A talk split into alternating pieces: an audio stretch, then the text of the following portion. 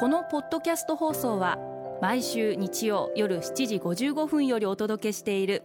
毎日に夢中感動プロデューサー小林翔一を再編集した特別版です。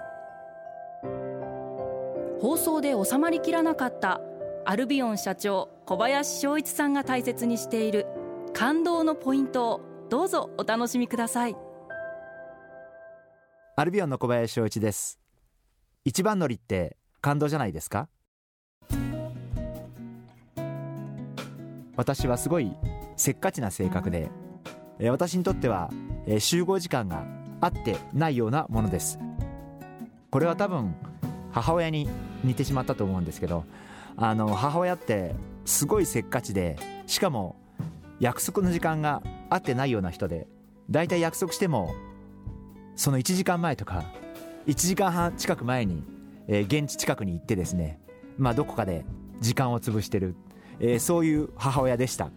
その母親に育てられた私もやはり同じような性格になってしまいまして先日も支店長会議が、えー、12時15分からあったんですかね。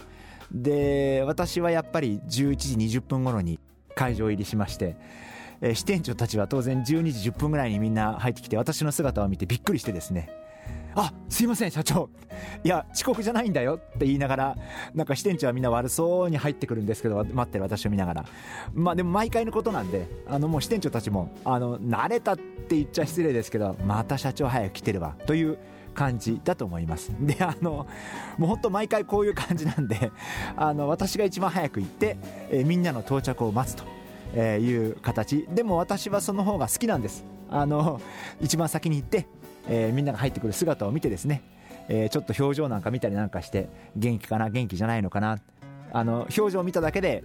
えー、その支店長の視点が調子いいか悪いか今うまくいってるかどうか人間関係仲がどうかっていうのは支店長の顔と雰囲気見ただけで大体感じますんであの一人一人さって入ってくる姿を見るのもすごくいいことなんじゃないかなというふうに思ってます。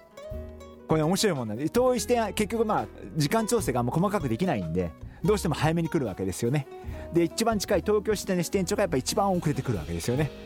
これは世の中って面白いなと思って見てるんですけど結局一番近いんで余裕で来るわけなんで一番時間調整もしやすいんで結局近い支店の支店長が一番遅れてくると。で九州とか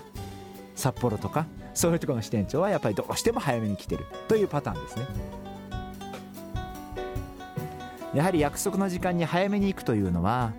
まず遅れる可能性がそこでなくなるわけですからそれもいいことだと思いますし例えば会合の前にそのことを想像もできるし何の話をしようかなっていうことも考えられるし早めに行くことのメリットというのをすごく人生の中で感じていてリスナーの皆様に申し上げたいのは約束している場合には約束の時間より少し早めに行ってまあコーヒーでも飲んであるいは少しゆっくりして、えー、これからこの打ち合わせでこういう話をしようかなこういうふうに話していこうかなそんなことを考える時間というのもすごく大事なんじゃないかな。約束の時間の少し早めに行くということを心がけてみてはいかがでしょうか。毎日に夢中。感動プロデューサー小林翔一ではあなたからの仕事のお悩みを受け付けています。番組ホームページにあるメッセージホームから送ってください。お送りいただいた方の中から抽選でアルビオン化粧品のロングセラー化粧水薬用スキンコンディショナーエッセンシャルとソープをセットでプレゼントいたします。たくさんのメッセージをお待ちしています。